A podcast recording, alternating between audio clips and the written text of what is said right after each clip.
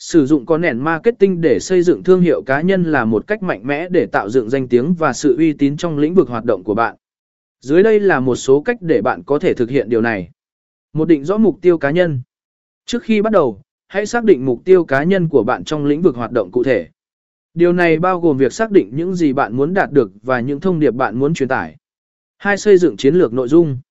Tạo một chiến lược nội dung cá nhân với các yếu tố sau. Nguyên tắc và giá trị cá nhân,